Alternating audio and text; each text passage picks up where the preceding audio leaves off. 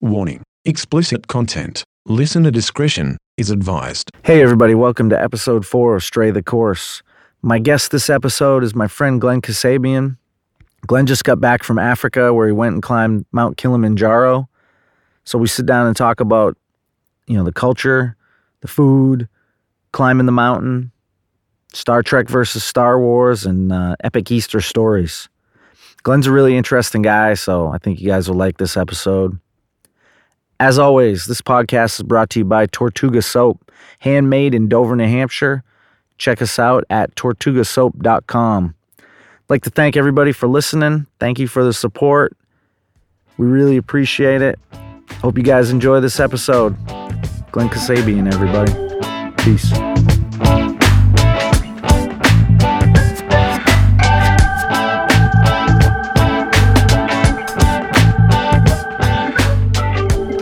You know Star Wars um, opens tonight? Yeah, I do. Do you? Oh, tonight? No, not tonight. Tonight it's in only London. Tuesday. London. Really? Yep, it's There, a I premiere. Um, I just heard about it. Um, are you you like Star Trek? I'm a Star Wars guy. Me too. Yeah. Me too. Chris Howder, I mean, he's a Star Trek guy. I've seen him Well, with this uh, rat car. And he everything. broke the whole thing down to me, and it was very. Uh, I wish I, I might have it on recording somewhere, but it was like, like we were on a car ride. I feel like coming from the New Hampshire camp one time, and he st- he explained to me the difference between Star Trek and Star Wars, and I was like, wow. You know, I think he did talk about this while I was around too, because he talked about like Star Wars is kind of like childlike comparatively, but like Star Trek is like basically chess to checkers kind of situation. I But, think because um, I ask him about it every time he's around because I was so uh, blown away by his. I mean, it does. I mean, granted, like every like super political nerd like loves Star Trek, and I can see why, but I just never. It's too impenetrable comparatively. You know, like Star Trek, Star is like, I don't understand like the characters. They, you know, they're a little drier, but like you know, you got puppets and shit. I love that stuff. Star Wars is like uh, Star Wars is like an opera, a, a family opera. It's about Yeah. one family, yeah. really. I mean, it goes back and forth, but really the the movie esque episodes that we that I grew up with, it's like a little you know a little family like a soap opera. Yeah, there's like Yeah. nice like there's like some Buddhism in the background there. There's some philosophy going on, but mostly it is just kind of um, yeah. I started soap reading a book like it was like about the Zen of Star Wars or something. Yeah, George Lucas is like really in like Dagobah is like a term for Buddhism in general, and like I mean Yoda himself is He's pretty Buddhist. yeah. All right. So, welcome everybody to uh, the dungeon, the worldwide home of the Tortuga Soap Company. Today's episode, we have our friend Glenn Kasabian as our guest. Um, what up. so I don't even know what we're gonna do with all this yet. I haven't even like came up with a thing, but um, but you're in, and you guys can ask questions too. So. Who's you guys? My, we're joined by my wife, Mrs. Tortuga, and Andrea. What's up, Andrea? so, like, I feel like two weeks ago, you posted a thing and said, "Oh man, I'm going to, uh, I'm gonna go to climb Mount Kilimanjaro in ta- Tanzania," and uh, I was like, "Oh, awesome!" But like, I didn't realize you were going in like a week. Like It's it, very impulsive. Yeah. what, what? So how did it happen? Um. Well, I had a I had plans to have an MMA fight. Um. And like my knee got super swollen, and I had to quit that uh, you know idea, and I had to sit on that, and I got really antsy. And I was like, well, I was. I needed some sort of peak experience thing. I was like, kind of, you know, I'm getting better. I'm starting. The doctor said I could hike, and I'm like, well, I can hike. I've always wanted to hike I on Kilimanjaro, and I just started looking, and it was like there was a good deal. I mean, doing last minute was actually the only way I could do it, and that was fantastic. So I Wow. just jumped for it, jumped It's on it. amazing. So it was like a group trip type thing. Yeah, um, G Adventures is this like tour company. I'd been to Costa Rica with them once before to do like some rafting and some ecotourism stuff, and um, they had a you know they just took you there. That you show up and basically if you wanted to, they just pick you up from the airport and you go to the hotel and they do everything for you and set it up, make it easy. So it's fantastic. Yeah, bunch of solo travelers in the group, so we all got along really well from all over the world. So right before this, you had how many fights in like the last year? I mean, you had you had never been an MMA fighter. Then all of a sudden, you you are now a veteran. Right. I had like in 13 months, I had four fights out of nothing, and I'm not really an athlete in high school or anything like that. So it's kind of just like fuck it, let's keep going. That, it was amazing. It was amazing. And I mean, for backstory on the whole thing, like you showed up at our jiu-jitsu academy. I don't know how many years ago, but it was at a different Four academy. years ago. and uh, and then like you trained for a while, and then you moved to Portland, Yep. and we were at a fight in Portland to see. I think Devin won the tit- won a title Yeah, that night. We were right. there for Devin, we're backstage. Um, I don't know if it was before he fought or after, but I looked over and there you were, and I was like, "Glenn, what are you doing?" Yeah, he actually fought before me. I was like a post limb fight. Like so they had the main event and then they had like a couple other fights after that. And I was the last fight of the night. My debut was like at one o'clock in the morning. Yeah, I remember I'll never forget it. Yeah. I'll never forget it. I swear to God, I will never Best forget it. It was a great you. fight. It was like, man, you were awesome. Sure was exciting. It was exciting. You were like the Terminator. You get knocked down, down to one knee, back up. I was screaming. Um, it was unbelievable. But that's a that's four fights in thirteen months. That's unbelievable. So it's good that you hurt your knee and took a It break. was maybe neurotic, but it was good. Yeah, I understand that though. I totally do. Um, so when you did, so you booked the thing, and this like it was like a week, right? I mean, it wasn't that long. There wasn't much time in between. You booked this thing, and you No. I, was, I gave myself. I think it was like Couple three, weeks, three yeah. weeks or something. Like that yeah, I mean the flight and stuff. It was not terrible to organize so you flew from Boston to where? to the Netherlands, and then I had a couple hours in the in the airport there, and flew there to Kilimanjaro in, in Tanzania. So, Yeah. yeah. Um, so you didn't get to spend mu- any time in I did Amsterdam or not. whatever. You know, it's like the whole thing of just like not being able to take extra time, but Yeah. it would have been awesome. Obviously, like even you know, you always wish you had the ability to do other things. Like I didn't go on safari either. I had friends who did that, and I, yeah, I'm super jealous. Wow. You'll be able to do it again. Oh hell yeah, yeah. So when you get like, you got off the plane. Like, did you do a ton of research in the three weeks before leading up to it? Did you know anything about? I, yeah, actually, no. I was like so busy just getting ready to like make sure all my like dots were, you know, my whatever T's were crossed or whatever, and um, getting all work stuff put away. So I didn't really know anything about Kilimanjaro or till T, like Tanzania. I didn't really get to do, usually do research, but Wow. I went in kind of blind. But so I you knew didn't that know this. if you needed ropes or anything. No, I knew that. I knew it was like a non-technical climb. I knew about like the way that they organize the hike, and um, I had to obviously I wanted to make sure I had the right clothes and everything, so I had to you know get warm stuff. And um, yeah, as far as everything goes, I I did know like G Adventures taking care of stuff was like the way to go because uh, that way like they feed you, they they guide you through it. You know, I don't have to get like worried about getting lost in the city or anything like that, which is like a big pressure off of me. Because certain places I would go no problem, but I'm super foreign. You know, like Yeah. I went in, we went, we me and my buddy, uh, one of the guys um, from the trip, we went into the city on our own the day we had free before the trip um, up the mountain, and man. We got hustled hard. I mean, Oh, yeah. you get in there, you know, it's not like a tourist friendly place and like the way you have like a resort and everybody's like kind of has the rule of law. It's like hustle city. Like, Yeah. oh, come here, I'll show you my art. Come here. Oh, yeah, you you want food? I'll bring you to my buddy's restaurant. And you get it. We just like went, and he brought us down this alleyway and brought us to this like hole in the wall, you know. And they they roll in blackouts. So I was like talking to the guy about like, oh, what kind of music you listen to? And like he's like, oh, I'd love to play you some, but like we don't have any power right now. but here's some food. They just brought out. We didn't even see a menu. They just brought us food, and they, apparently it was like water buffalo or something. But like they tried to charge us like way too much money Yeah. for the food because it was like, well, you know, yeah, yeah, you guys are like Westerners and you're here and you're now you're stuck. And they're like, we ended up paying like, you know, it was like it should have been five dollars, but it was like probably thirty five dollars. Yeah. but get, that's part of the experience. Part of it, man. Absolutely, and the whole thing, and like, but then his buddy was pissed because we were like, all right, we're out of here after that. But his buddy was trying to like, you know, he was trying to hustle, side hustle his art. He's trying to sell us like whatever. He's trying to sell us weed. He's just bringing us all over. The uh, I mean, you got to figure this is coming from like the same area that all these scams on the internet are coming from. Right. You know what I mean? Yeah. These guys are professionals. Like 100%. all their uncles are are uh, you know princes that are stuck at JFK that you just got to pay a thousand bucks and you're gonna get a million. Yeah, yeah. I, I went, we were in Mexico one time, and Mexico people love to barter, and I like I'm like in too, like I'll barter, let's barter, but like, and Amanda was like, "What are you doing?" But like we were in, we were in the Yucatan Peninsula, and like some kid is selling us obsidian things, and so I'm bartering with the kid.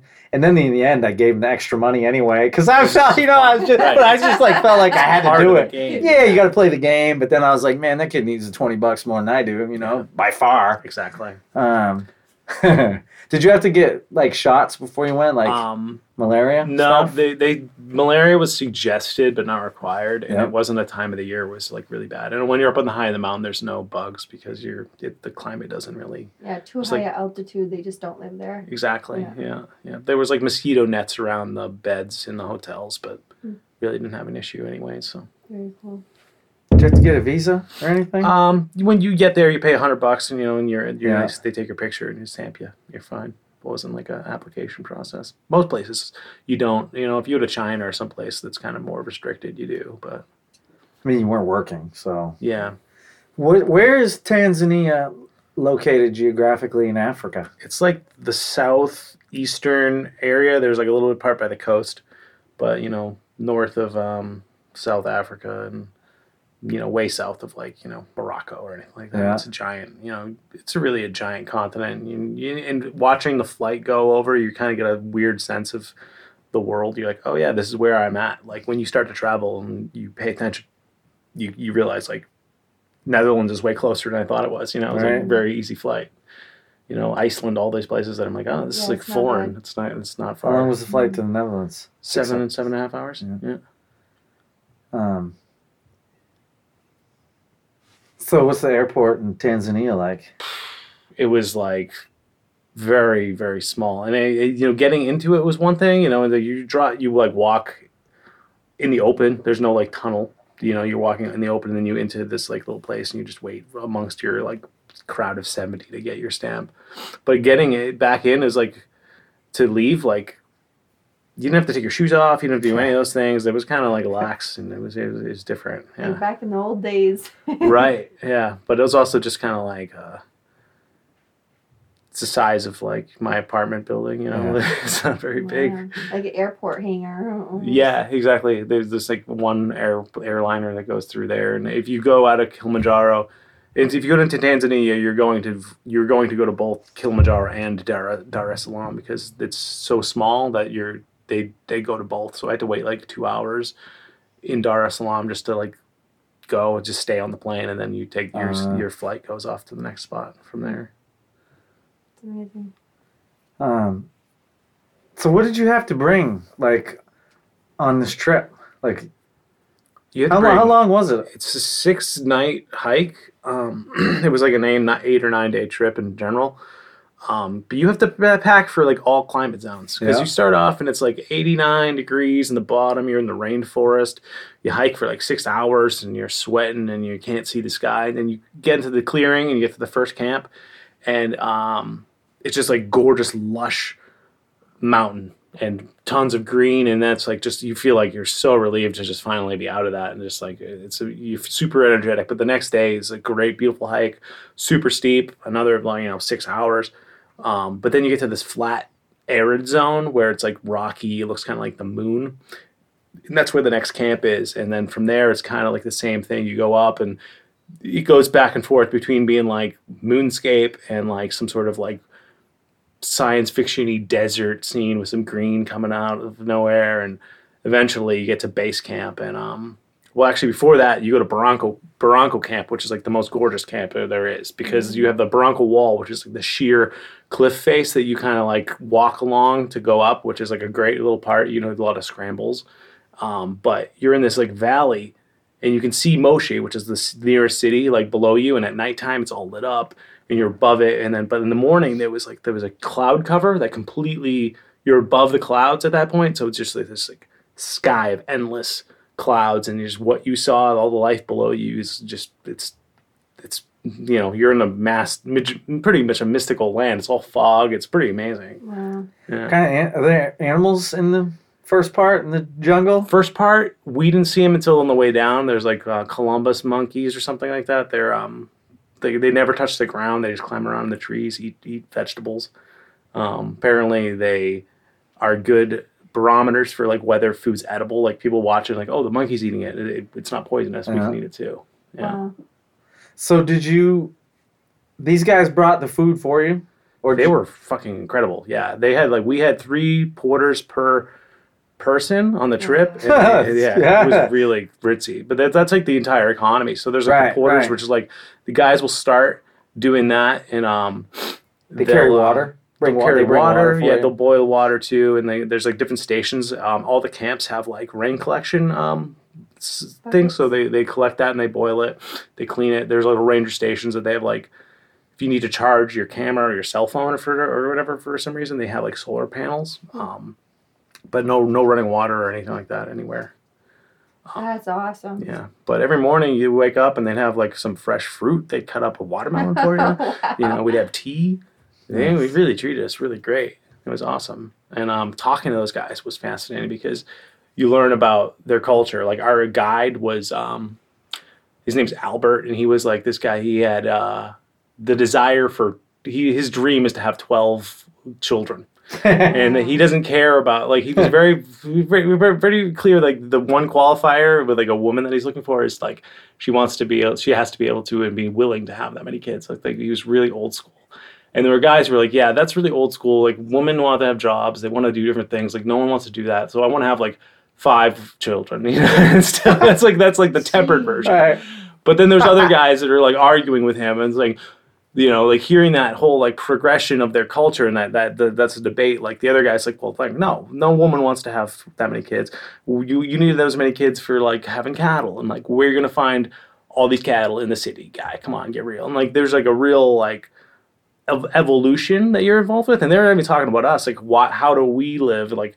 You know, I told them about Tinder. Like they didn't know about that, but they had. They were like, "We don't have that." I'm like, "No, dude, you have it." I showed them the phone, and it was like pretty hilarious. Like they they were. uh Oh, you Totally. changed the whole. Yeah. You changed their lives. but they're they're you know it's a great cultural exchange because I'm learning so much about them, and they're like learning about us. Like how how do we have our last names? Like Oh, yeah. and like we don't have them because of where we live or our fathers necessarily. It's like kind of arbitrary or oh, like my name being Glenn is just because my parents wanted to name me that. But like there's no real um Family history. yeah, it's not like they, when I told them there's no there's no tribes or anything. They're like, Yeah. oh, there's no tribes in America. Like it's just like I'm learning about the Maasai tribe and how they live their lives. Like mm-hmm. it's like totally like And that it must super be a part valuable. of their names, right? Is that like the middle name? like their last name would Yeah. be would it would inform them like what their father's name was and like where they're from Yeah. and it's all like signifiers that you know we two of our two of my old best friends like were from Cameroon.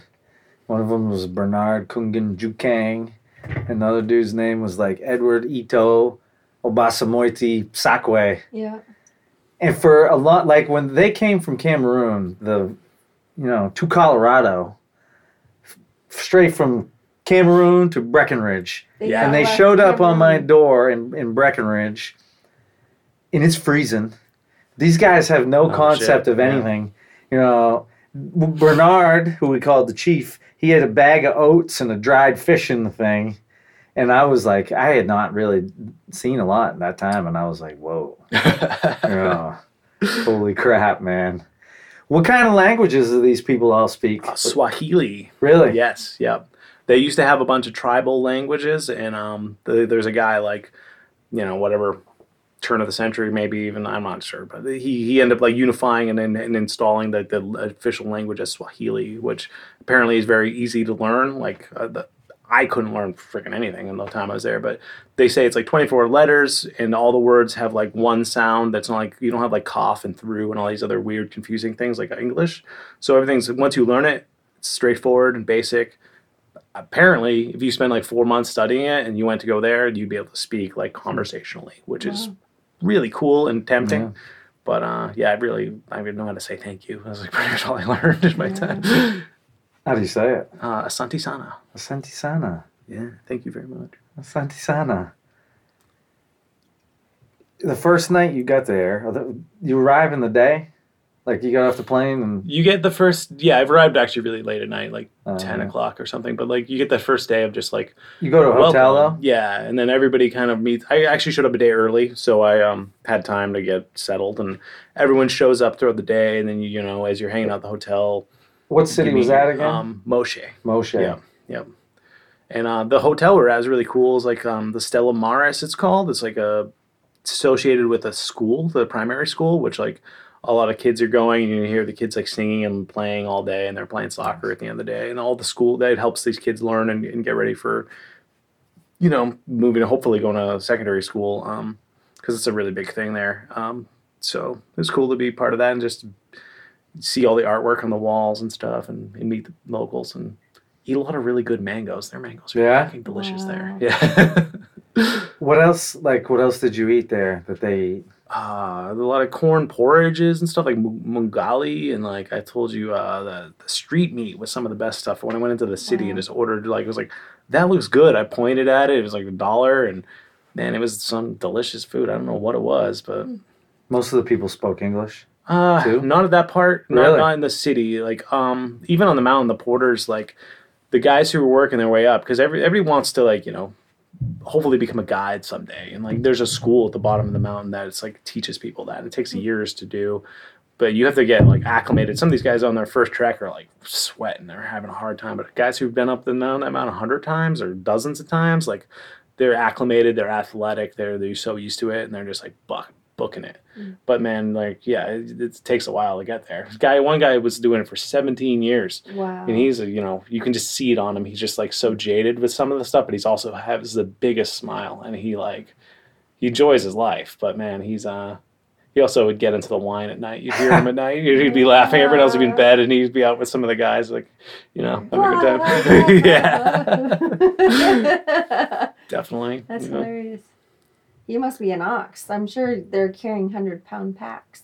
yeah when you get up there though and you're a guide leader you don't carry anything anymore yeah Oh, you're, yeah. you're straight Right. chilling but Oh. They got like donkeys carrying Uh, stuff no, too. no, donkeys can't go up there, but No? they, they're you know so bad. They're balancing stuff on their heads, and, Yeah. and it's Wow. pretty impressive. Um, there is a crazy thing though, is like if you get hurt, you know, on the way back down, we saw like some carts, like some metal carts, like on the side of the road, just strewn about, and like if you get injured, that's what you're getting carted off on the rocky road. You're gonna Oh. put you on this stretcher.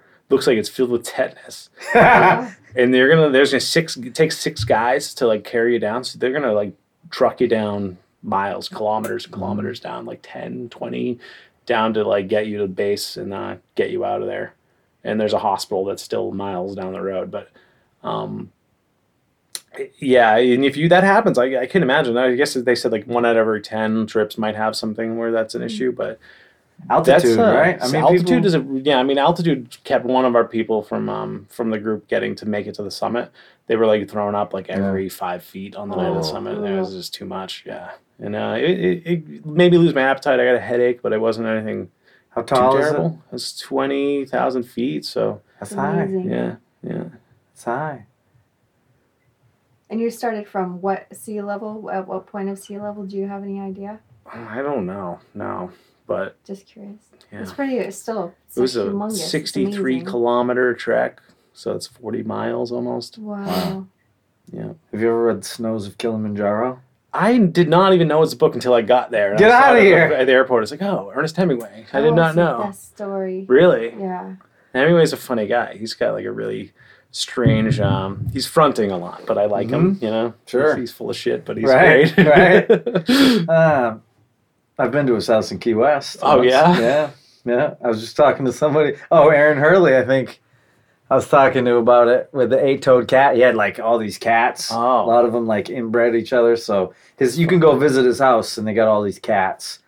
And uh, for whatever reason, they all a lot like of the them have still, like the great great grandchildren of his cats. Yeah, but there's like there's I mean it's not probably a problem, you know what I mean? yeah. Like there's like it, for whatever reason 80 comes to mind, but ton of cats roaming around this house, you know, in Key West with eight toes. yeah. Wow. So who are the people you went with? Like You didn't know any of them before, right? No, we all met, and it was actually we all got along really great. Um, there was uh, only one other American. He was from California. He's like he he works in tech, like cryptocurrency kind of stuff, like Bitcoin type of thing. And uh, another guy from the Wa- from Wales, and he was a radio journalist. Uh, a woman from Sweden, a woman from Canada, um, and another guy who's uh, from Australia.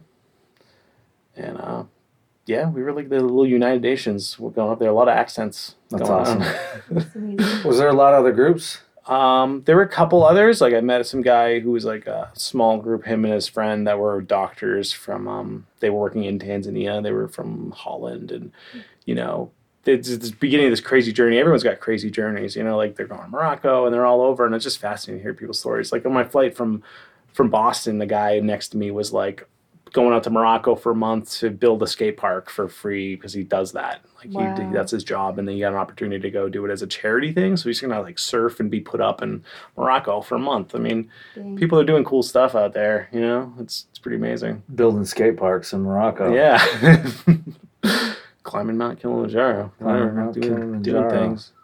So how long you it takes you six days, the the official trek? Yeah, Six days. Yep. It's a lot.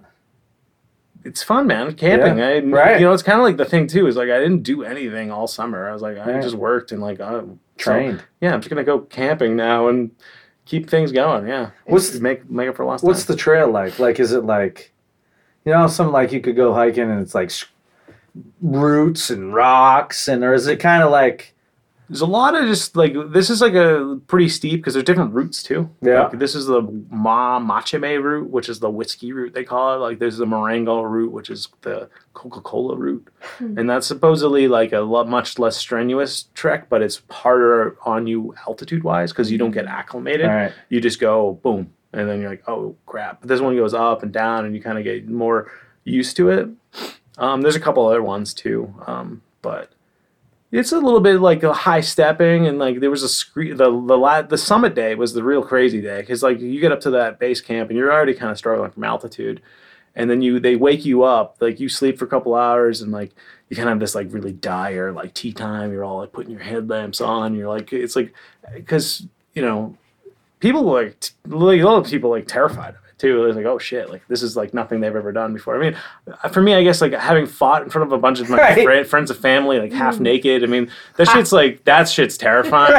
right, Like this is like mm, going for a walk. okay, yeah, it's all right. People are trying to kill you.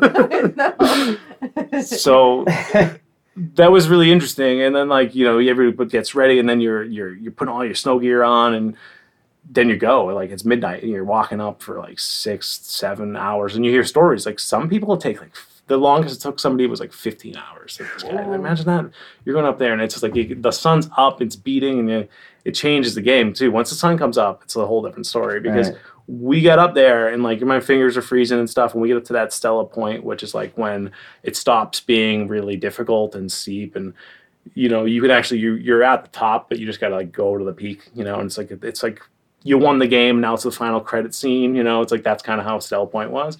We get up there and it's like everyone just hugged and screamed and they you know it was like you just feel so relieved. Like i was about to die and then suddenly i'm like oh i feel fine. It's like oh, suddenly you know you, you you're like oh brush that off. But then new life into you. absolutely. And um and when you see like it's surreal. I mean look at the pictures going back i'm like that's really weird. Like it's you see sunsets here all the time or sunrises and it's like it makes sense but like up there it's like a perspective that you've never seen like the world is literally you can see it curving you know, Wait a like- second. yeah i'm sorry but the world is uh, not flat Really? You were high enough to, to be able to document this? Yeah, uh, unless it's like some sort of uh, you know HAARP like weather control thing with the clouds, which uh, Contrails. yeah, you don't know, but um, yeah, that's insane. So but then you're going down.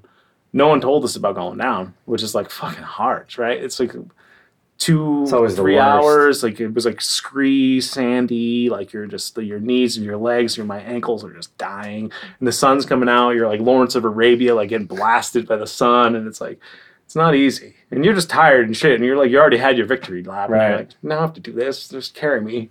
but you get down and you know you wash up as best you can, and then you sleep for two hours, and then they feed you lunch, and then you got to go ten kilometers down to the next camp. And they just keep you going. But Yeah. once once that was done, you know, we had a nice dinner, and it was it was golden. You know, did get sl- like sleeted and hailed on on that way down, oh yeah. which was actually just kind of like cool. Yeah. And it's good to be around a bunch of people who are hardy because like no one complained, but it was just like kind of like this is just awesome. You know, you look around like this is cool. Like it sucks, so but it's cool. Climbing a big mountain. You know, you got to kind of expect that. Yeah. That's the big. I mean, that's the one of the seven summits, right? That's the summit Yeah. for that continent. Yep. Um, you gonna do any of the other ones? Um, you know, I had never had the Aconcagua, but completely. I'm like thinking, but yeah, um, in South, South Hey! America, that's I know that's like I guess that's like a 15 day process because you Right. like you take some time to get acclimated Right. there, I guess. So I've done some research. Yeah, like Yeah, there's one in, in. Australia would be really easy, but Australia's technically not because like some people are like oh Oceania and there's like a one in New Guinea that they want to count as. It's like really complicated, but Denali. yeah, Denali. Ugh, yeah, I don't know if I could do that. You know, you get to these really big ones, and I'm like, yeah. maybe just yeah, two out of two or three. How were there glaciers or anything up there? there are glaciers at the top, um, and I guess like you know the guy said like it used to be like you get hypothermia up there 20 years ago, but he's been doing this, and it's like not. It's, it's like global warming is definitely having an effect. They didn't really want to get into it because they didn't want to bum me out, but it's Yeah. it's pretty clear that like yeah, Dang. in in the guy's 17 years of doing it, he's seen a drastic change in the weather up there. So Wow. yeah. Because it's the. I mean, I've heard this. The not that much more time left. I mean, How much snow was up there? there was not a lot of snow up there. Right. Yeah, there wasn't. There was, you know, you can see the glacier, but yeah, you're right. The glacier's probably. I mean, I don't know. I don't know about like how long it would take to melt, but that ice cube is, is is getting smaller for sure. So did you stay at the same camps heading back down? No, you got to get. We actually was kind of nice. We went to like a different, completely different route down, and it was a little more direct, but yeah, it was nice. They got lizards and snakes and things Um, like that. Any pika? marmots. hey, marmots. Most of the time was spent so high in elevation That that, there's there nothing. There's not Uh. even like there's no mountain goats. There's nothing like that. Right. But down at the bottom, you know, once you get to regular area, like the day after, a couple of us stayed an extra day, and we went out to um, a coffee plantation and this Oh. like village at way deep off uh, out of the way, and like and then they they brought us back to they made like um, banana wine there and banana beer, and then you go to this waterfall like deep in the valley, and like that's where. Uh, you know, we saw like chameleons and all kinds of cool stuff going on. And What's, that, what what kind of money? What's their money like? shillings? Shillings. Yes. Um, but I don't know. I mean, it's like 10,000 shillings is like $5 or something like that. So it's like, you know, it's really number, a lot of zeros and it's complicated, but you get used to it. It's like pretty, pretty standard math. Divide by two and whatever, add zeros. Dang. They drive on the same side. um, no. The No. opposite. Yeah, they do the opposite. Because this is is this a was this a colony at one time of England? Um, I'm sure it was colonies. I Had mean, to right? fucking getting screwed over. So I'm not sure who's. Uh, No wars. I know it's close to South America. um, it was pretty. South America. I mean, yeah, the tip, right? Not South America. Um, Um, South, South Africa. Africa, sorry. Yeah, but um, they didn't have any like unrest directly. But when we went to the ATMs and stuff, like always an armed guard. Yeah. Uh, Um, taxi that drove us up to the ATM once. Um, they check it with like a mirror. The guy walks around like with a mirror under, like that goes underneath the car to make sure there's no car bombs. dang. So there's definitely a little bit of like you know, Huh. uh, yeah, a lot of a lot of guys carrying around like just soldiers carrying guns in the middle of the street, you know, but peacekeeping more than you know anything. What kind of Yeah. government do they have? You know? Honestly, I should have done more research. Yeah, I usually I usually pride myself in this kind of stuff, but I just Hmm. like again impulsively just like click, fuck it, I'm in. Right. That's pretty thrilling. Yeah. Came back with a lot of more knowledge than I went in. That's for sure. Right. Yeah. How long were you there after you were done? Um, two days. couple days? Yeah. Yeah. God, could you even walk afterwards? Um, no, my calves were. I mean, not my calves. my quads were smoked. Yeah, walking down was harder than going It's up. brutal. Yeah, it was really difficult. Yeah. And your knee's still all right? knee's good. Um, that actually helped. I think moving it all the time was like the swelling when I first started the trek. Like getting changed in the tent and having to bend over like that it was like fucking painful. But after a couple days, it was way better. And then like I think that rehabbing my quad that wasn't firing correctly because all the blockages, like going down, man, I, my right side was like, oh yeah, rehabbed pretty good, Wow. feeling good. Worked it out. Yeah, it did. Easy. I But was the- worried about your knee. You- I yeah. was worried about it. I'll be honest. I was like, oh, I, I knew I'd tough up. it out one way or another, but it wasn't. It wasn't too too bad. You were brave Yeah. having your knee like that, going doing a how many days? Six. I mean, when I first saw your knee, hike? I mean, when it, when you did it, the thing was like huge, It's not fun, three times. dude. at everything least. sucked for a while. Right. Yeah, That was how many? Like, like a few weeks before like three you. weeks before yeah. I could really do anything. Right. So, what'd you learn from this experience? ah, just to go do stuff, you know, like to just like I lo- learned a lot about um, the world and how much like I don't know, just listen to the guys talk about their lives and stuff like that stuff's fascinating. But then also, you know, you do learn stuff about yourself. Like going up that mountain, you're you're gonna go deep and internally. You're a lot of time just walking and thinking and looking at stuff and struggling, and you, you feel your heart rate go up, and you're like, oh, you know, like you worry too. That summit night you don't want to not make it, you know, and you worry about like your body's like fighting yourself. You know, it's it's really all mental. You know that whole altitude sickness thing. A lot of it is is you know some of it's going to wipe you out, but a lot of it is just overcoming that, like one step at a time kind of thing. So Mm-hmm. there's lessons to be learned. I can't put it in any poetic kind of fucking manner, but you know, just Well, go do stuff. Click. you can do it on your own click too. yes. You don't need someone to go with you.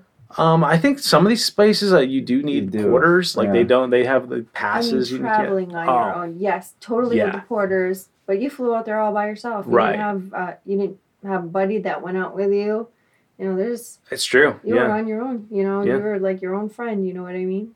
It's easy, yeah. You just go and you make friends. Yeah. Yeah. I've done that a few times now. Even just going to Texas, like you meet locals and people. You, you talk to people and you're laid back. Like you, they'll open doors for you, and you know, Mhm. just life's life's there to happen. Yeah. it's I used to true. travel by myself all the time.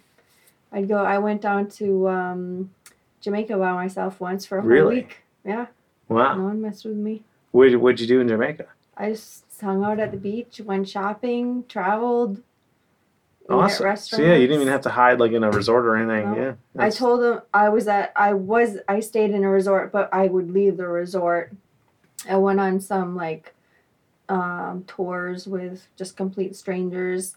The the local people, I told them that I did have a boyfriend and he was in the hotel watching football or baseball. I'd make up because if Yeah. they knew you're they were like, hey, hey You never give know. me the Yeah, right, eyebrows. right, you know, I'd right. like, uh uh I got a boyfriend up in my hotel room. I told Remember that one for next time, yeah, Glenn. I've got a boyfriend waiting for Yep. me. They wanted to take my picture. I'm like, get out. Oh, that's too much. Yeah. I did a cruise by myself one time too. Yeah. Um, to the um, let's see, I went through the Keys and then through the Caribbean. We stopped at Nassau and Freeport. That was pretty cool.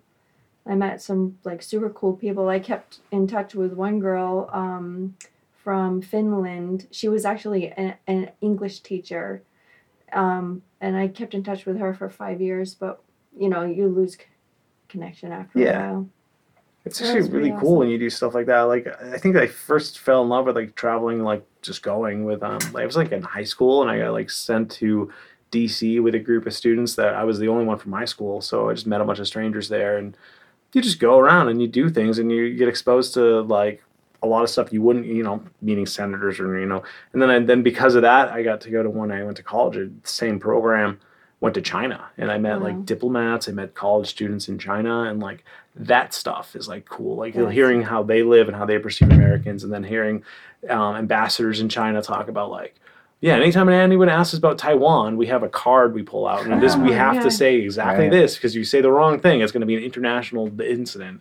So like they're super controlled, which is funny because now with Trump, like international incident is like you know it's like shit. He says whatever he wants. You know, like Yeah. it's really crazy like how different things can be. But all that stuff's fascinating. I think going with a tour group is just the next step for like you know that kind of simple like you're gonna meet somebody, you're gonna do cool stuff, and you're gonna get into places that you wouldn't necessarily get into otherwise. You know, and Absolutely. and know too that like they're gonna they they're gonna guide you in the way they want you to, but if you're able to just step out a little bit and go off on your own and and kind of like not just be in like the tourist zone and go in that mm-hmm. uncomfortable zone where you get scammed or you know you you're a little bit of that danger No, You gotta get a little No, bit of too. that. Absolutely. I can't remember who I was talking to, but they went some, somewhere compl- strange, and they said that all the kids would swarm them and trying to Oh, pick absolutely. their pockets.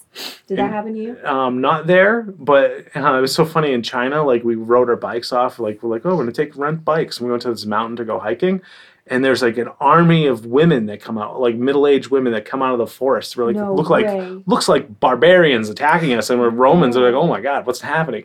But then what happens is they all like single off like one to one, and like suddenly you're like going up the mountain, and these women are carrying uh, little coolers and have fans, and they're like slowly, carefully the whole way up, fanning you and trying to sell you like soda and water and beer the whole way up the mountain, and they're just hiking, and like they're your personal like, I don't know, un, un unsolicited partner for hiking. Crazy. And as you get higher, the prices for the beer and everything goes higher. That's pretty awesome, is great. actually. right? Yeah. Yeah, how bad you want this beer? exactly. It's a little more expensive now, now, right? Glenn. Uh, you should have bought it earlier. So that's yeah.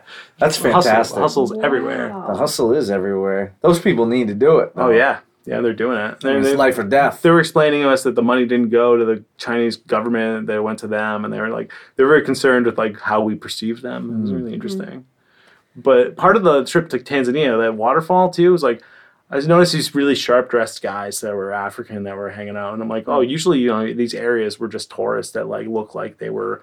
You know, Western straight up, but like I talked to these guys, they were Tanzanian movie stars that were on like little trip out to the countryside, and Wow. they were telling me parts of the city, like the stuff that was going on there, that I wouldn't get from the other side. Like my guide wasn't telling me that somebody drowned in that waterfall the day before. No. But that was totally what happened. Some guy had gone and he was trying to show off for some visitors, Ah. some local guy, and he didn't know how to swim, so he's doing his thing. It's like a, f- like a few feet meters deep. It was not like really hard to drown, I would imagine, but he didn't know how to swim at all, and he oh just died. Yeah, so like that happened the day before, and like crazy stuff like that. And like they were like, "Oh yeah, you're actually not going to be able to drink the banana beer because they're going to give you banana wine because you're going to get sick if you drink the beer because you don't drink the water here." So there's all this like stuff. I'm like, "Oh, okay." And you try to bring this up to the guys when I went back, and like at first he was like, ha, ha, ha, like laughed and didn't acknowledge that I, what I said. Yeah. But you know, it was like we're all kind of just chilled we on the level, and like he kind of opened up, like our our guy kind of opened up after that. But Wow. they don't want to talk about that stuff. They want to keep stuff clean. Totally. Yeah.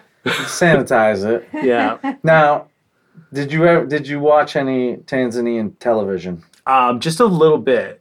Um, a lot of there was Al Jazeera and there was BBC, and then there was like four other channels which were like I don't know a lot of weird cooking shows and like um, one was like an aerobics like you know like exercise and they're just doing the Swahili like you know Richard Simmons thing. Yes. It, was, it was really neat. Yeah. We so my buddy, my Cameroonian buddies would be like, George, you want to watch some movies? I'd be like, Yeah, man, let's watch your movie.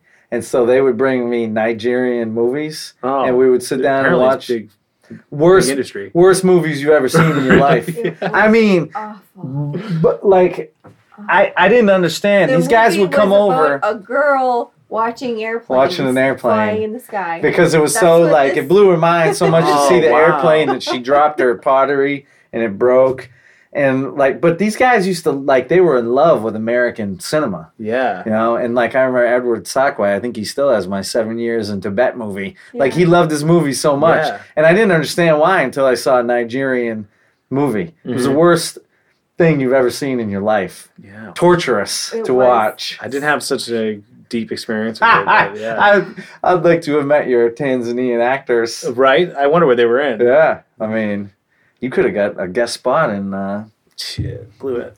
blew it next time. Are the men allowed in the kitchen? Oh yeah. Oh yeah, I mean, uh, I don't. I actually didn't get to like see a lot of um, interaction because it was all male porters and everything. Right. So You weren't Oh, like so. it- I mean, but these guys lived in a different culture. I mean, Yeah. they lived in the villages. Yeah. But they, you know, so we met these guys, and they were like, you know, I mean, I learned a lot of things about. I, I you know, I, I would ask him things like, I was like, what happens if you know, you ever caught somebody stealing? Like, mm. do you have police? And they're like, oh yeah, yeah, George, we got police.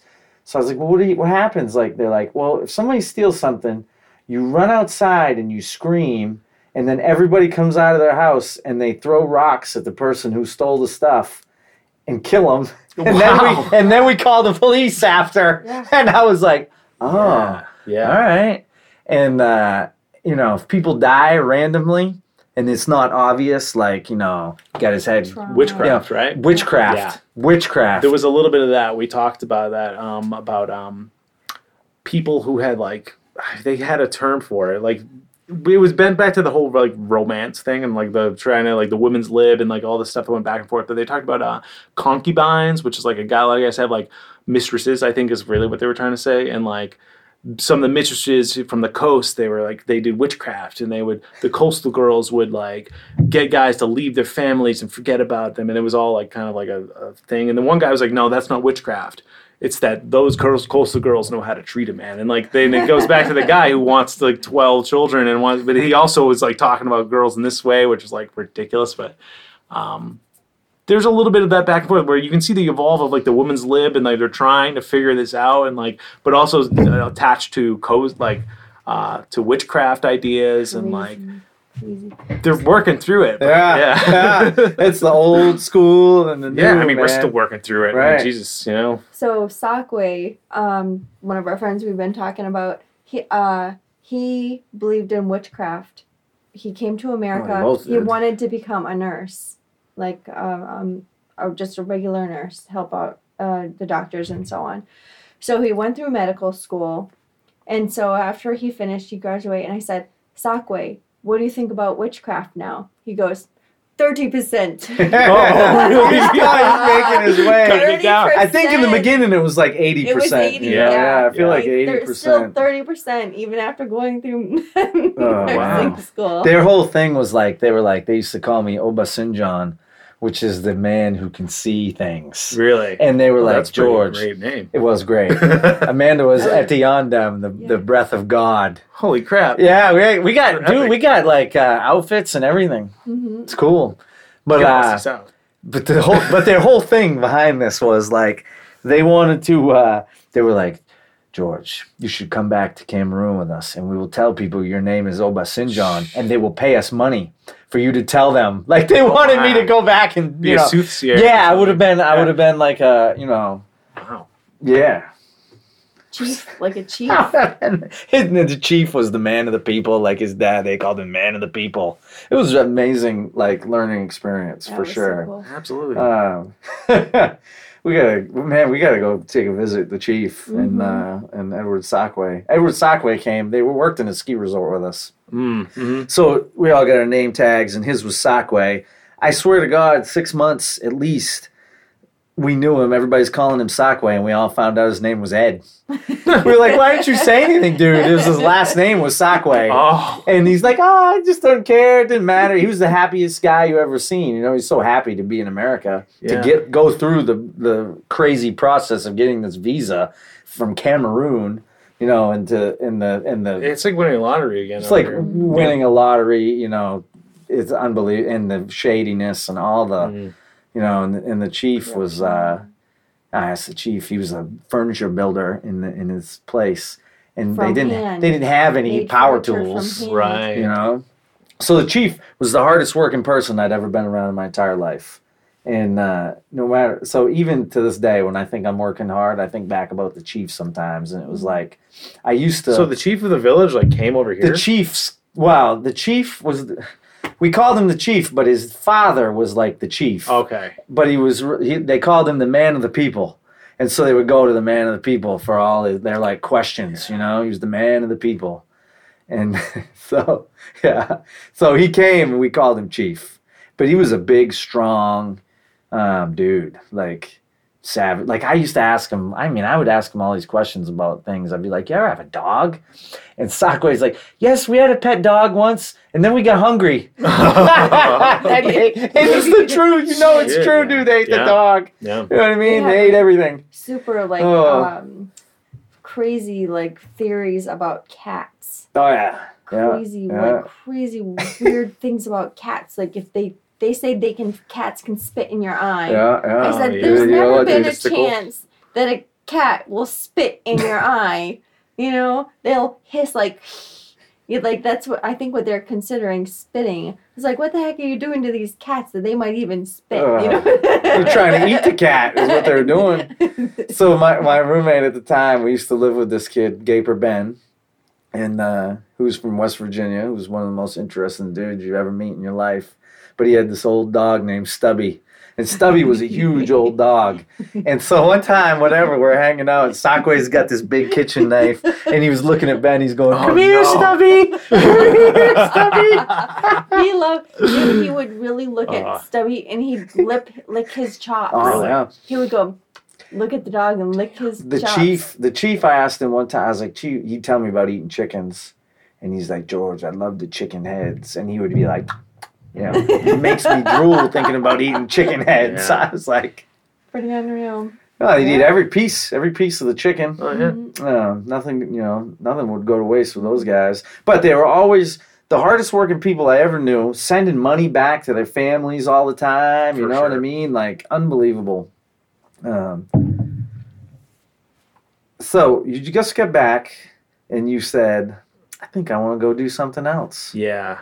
how did you how did you is so, did somebody else say i want to go to on another trip or did you just Um, like I had been thinking about going to Machu Picchu before, and it was like this back and forth between Kilimanjaro and Machu Picchu, and then like went there, and it happened to be the, one of the guys, the first person I met was like, yeah, I went to like I hiked Machu Picchu before, and then the the whole story. And just getting back and like looking at my time and like you know I'm gonna I'm gonna do Christmas on the Inca Trail and I just Nice. decided super impulsively again fuck it let's keep it going you know Yeah. it seems like my style lately just like All right. get Next on a roll. Um, yeah, next Thursday, right before Wow. Christmas. So I will literally be like, the Christmas Eve, I'll be starting on the trail, and then I'll have my first like morning on the trail. Dude, which is that's gonna awesome. Be really rad. yeah We went there once, right? no machu picchu's in peru Oh yeah! Um, wow. Oh yeah, we. I think didn't Ashley Ferreira go there once? i don't yeah, I know think so. I mean, I've been to Lima. Um, so Lima is int- like when I was in Lima, I was at. Um, I went to so I was there for work, and we were hiring people to come back to Colorado to go work in ski resorts. But like, so we went to a lot of different places. But so we Lima is pretty poor, I would say. You know, um, super nice. I loved it. But like, we went out one night to this bar, and they were playing music, and the band was La Negra, and the dude looked singing looked like Lenny Kravitz, just like him. They were the greatest. I mean, it was the greatest band. Yeah. Oh my God, these were they were made. They played '80s, you know, American. American cover band, Oh wow. In and they rocked Yeah. English. I mean, everything. That's great. And at some point, like, and the whole irony of the whole moment was not lost on me, but the dude's singing cocaine. I was in Lima, Peru. The dude's singing cocaine, you know what I mean? I Yeah. was just like, wow, this is really like, Chewing some coca leaves. Yeah. just unbelievable, right? And Yeah. so the whole thing, the guy is an, Lenny Kravitz, you know, the, the Peruvian Lenny Kravitz was good. yeah. And so I'm talking to him. I go up to talk to him after. Spoke zero English. I was Just like, how could you saying all those sing that, sing Yeah. that well? You know. Yeah. But we were going back, you know, like in in South America, you know, everybody's out super late. Like it's different, you know, where three in the morning is like, you know, nine o'clock here. Right. Um, but we're going like back at three three in the morning or something, going back to our hotel, and there are little kids out there begging still. You know what I Mhm. mean? I'm like talking to dudes from there. I was like, "What's up with the kids out here?" And they're like, "They're not allowed to go back till they got like a certain amount of money or something." You know? Um, I was that was the first Yeah. time I'd seen something like that Yeah. where I was like, "Jesus." And I'm, I'll like give you, you know, like at that point, I'll give you whatever. I don't, you know what I mean? Like I got soft spot in my heart for, you know, poor little kids Right. of the world. Um, And like like you said too, like for us, it's like you know you might fret away like thirty bucks doing something Yeah. stupid here, but like for them, like it's a big fucking deal. Big deal. Seriously. Yeah. Big deal. I mean, when you're living in a, you know, pieces of metal leaning up against a thing or something, you Yeah.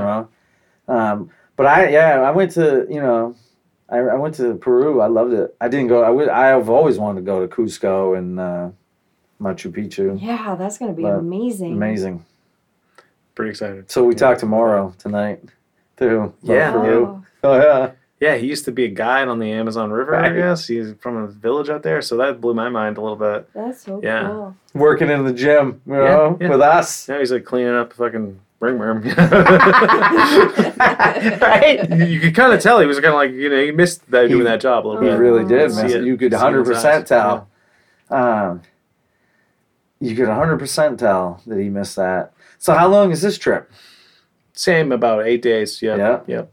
So I'll have like another uh, you know day or two on either end, and then the trek itself. And So it's gonna be summer there because it's winter here. It's Right. gonna be summer there. yeah, I guess it's like sort of the rainy season, but it's like kind of the end or something like that. Like they said it was a rainy season in Kilimanjaro too, but it wasn't. It was really really lucky weather, and it's better from my perspective to take the risk. Because man, I guess like some of these camps in Kilimanjaro, they said there were like 300 people there in like the Wow. peak season, but then we had like no one there. We were like one of two groups, yeah. and it was like we own the mountain, and Yeah. that's, That's what you the want. best way I you don't want to deal off-season. with like you know Mm-mm. some ridiculous crowd. Go to Kilimanjaro to hang out with a bunch of Americans. yeah, it's like sitting Yeah. at Hampton Beach, like eh, fuck that. exactly. so Man, yeah, so So you go into, so you fly, you're gonna go fly into Peru. yeah. Go to Lima. Like you fly, do you fly there. to like Texas and then Peru? Oh, it's like I don't know if I'm going to Miami or something Right. like that. Panama City, one of those things. Oh, yeah. yeah. I've had to, I had to cancel my first flight and then reschedule a new one because they, they screwed me. Getting out of Cusco is hard.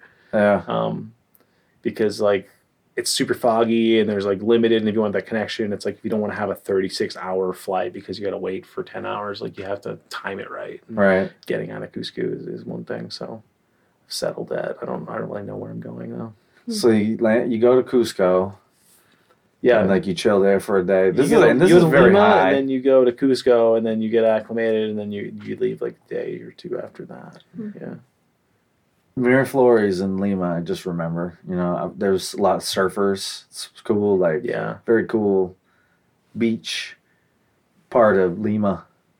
You know. Um. So then, like, how long are you on the trail? I think it's another six day trek. Yeah. Yep.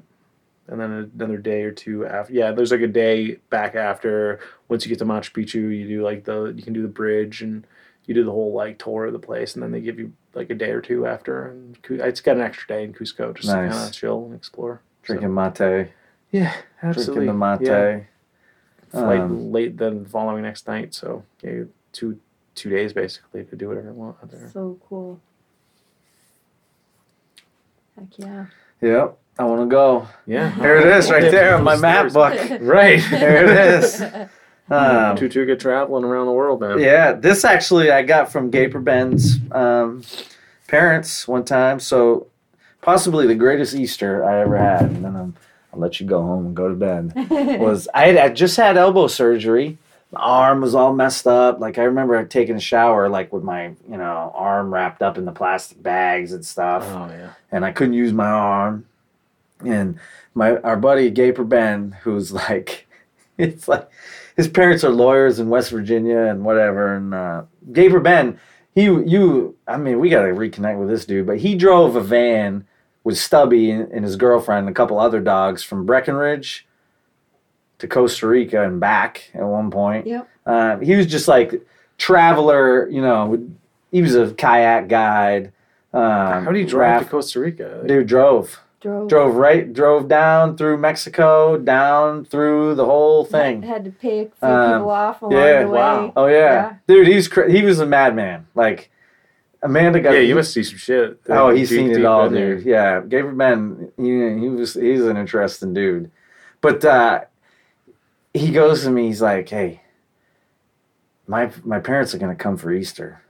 They're a little crazy about Easter. Is it cool? I was like, yeah, dude, I don't care. Like your parents, they can do whatever they want. You know what I mean? Like it's totally cool.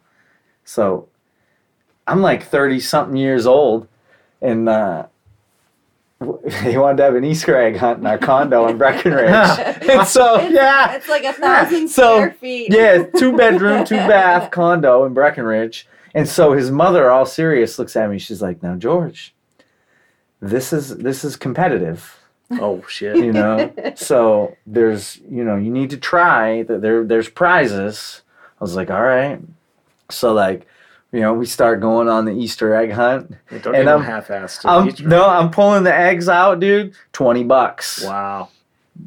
I think by the end of the thing, I think the two of us together, we had made like five hundred dollars. I made What? three hundred. Yeah, on this Easter egg hunt, dude. dollars in Easter egg Easter eggs, and It's the greatest Easter this. of my life. it was so funny. Like six months later, I found one in the freezer. Oh my god. it's like you do the Easter egg hunt. Me growing up, you might you got a nickel in the thing. Yeah. Oh, I had. There's like, twenty pennies. bucks in this one. Yeah. My grandfather didn't even want to like possibly lose the, the 20 cents in each thing. So you have a little note that said like five cents and 10, 10 cents. You'd, so you'd exchange your note for money later on. Yeah, Just in Oh, case you didn't get no. requ- recovered. Oh no! You never know, Yeah, man. right? You never know. In case you never found that. Oh man. Oh my gosh, that's something. Yeah, Yeah, that was pretty fun. this is Easter to remember. Mm-hmm. Um, and so I, they gave me this book too. Oh, Uh, yeah? you- yeah, man. That was from. Uh, that's It's a what- travel journal. yeah, Awesome. yeah. So It's super cool to keep a journal when you travel. Um, hard to find the time, but hell yeah, just Mhm. just scribble something I down. have some. Highly I have some where um, when me and George first got together, uh, I wrote down every hike we did, and we did like twenty hikes or something completely ridiculous before we moved out to Colorado. And then I journaled two years of our hikes in Colorado. It's like unbelievable the amount That's of stuff awesome. we did. Yeah, I did the like the date, the mileage, the and the um, the uh, elevation. It was Cool. like 13,500, 14,000, like all these huge, huge runs that we did out there. Yeah. pretty awesome. I'm trying to do more of the journaling. though. Like this one, I write about the podcast, but I wrote like, I on the way back from Oklahoma City when we were out there for the fights. I tried to write down as mu- like I wrote a bunch of pages about what we did. Even uh, if you just write cliff notes, Yeah, bullshit, you gotta write, back, like- you'll be like, I can't remember. I would have totally forgotten. Yep. that. Yeah, that's why I wanted to make sure you sat down yeah. with us. I'm glad. You know what I mean? Yeah. And so we'll do it again when you come back from Machu Picchu Yeah. Hell yeah. because I'm like always wanted to go there. I think that's gonna be awesome. It's I'm doing my awesome. research. I'm trying to learn about it before I go too, so I won't be a dummy. be drinking Inca Cola. Yeah, that's the word. The ala pobre, man, that's what I remember. I remember, like, I asked, I'm pretty sure it was Peru, and I asked, I was like, what do you, because I was, I'm like, what do you guys eat? You know, Yeah. I want to try what, and I wouldn't do it in America. I, I'm pretty picky. I eat burritos Mm. and pizza, Mhm. but when I go to the other place, I'm like, what do you eat? Yeah, You know, and then I, and then the people were like, something ala po, lomo ala pobre, I think. There's nothing I can't stand more than when they like think you don't want to eat that, and then Yeah. they try to steer you towards something Right. bullshit. I'm like, no, Yeah, give me, give me what you do. Like, I'm, you know, guinea pig. I make fun, like, Moro is vegan. Oh, but uh, I was telling him like the cuy. I'm gonna eat the cuy, hmm and he laughed. cuy is a guinea pig. yeah, because I didn't eat any guinea pig. I wouldn't there, eat though. guinea pig here, but I would eat it there. Yeah, hell yeah, know, dude. You if got That's what you do. totally, hundred percent. Seriously, do not even show Yeah, like, me when I went- McDonald's or any other crap. I Oh, seriously no. want to eat exactly what they're eating. Yeah, you got to do it, right? Yeah. When I was in China, I was a vegetarian, but then at the same time, I was like, you know what? I'm in Peking uh, or Beijing, you know, but Right. Peking, and I'm, I'm gonna eat the Peking duck because fucking, what kind of asshole am I to Right. pass this up? You know, like Yeah. everyone else is eating it. It's not gonna change the world. You know, I'm not gonna Yeah. turn into somebody different eating this bite of meat. You know, Ah, glad I did it. that is Yeah. so cool. Seriously. Yeah. Was it good? Oh yeah. the uh, snake wine was not good. Terrible. Snake it was like this fucking jar that had snake Oh, in it, and it's just like basically like Everclear with like a snake, and this you know more of that mystical shit that The- like the- yeah virility, or something like that. Yeah. do Chinese people? I mean, they did. They really drink it? um, I don't know if it was like just a tourist thing or Right. not, but you know, there's a lot of weird stuff. I mean, Shark fin soup, man. yeah, killing tigers and All right. oh, I mean, they yeah. eat birds' nests. Bird. Yeah, that's Thailand. I think the bird's nest uh, soup. Oh yeah. The spit, like the is somewhere. Sparrow that's right. spit. Yeah. Yeah. Cool, man. Well, let it. We'll come when you come back. We'll do it again. We'll learn about Machu Picchu. Yeah. Hell yeah. Fun. It'll excite. I do. I really want to just uh, get, get excited, so I go do things. You should just you should just come. We'll do I this would love to. Yeah. I really would. Oh man. Yeah. Oh, you have no idea how much I would like to, hmm but I will eventually. Um, you'll inspire me, and maybe people out there will pay for me to go to go to do these trips, and I'll report back. Yeah, maybe get a sponsorship. Yeah. Cool, brother. Thanks. See you guys. Thank you. Peace. Bye.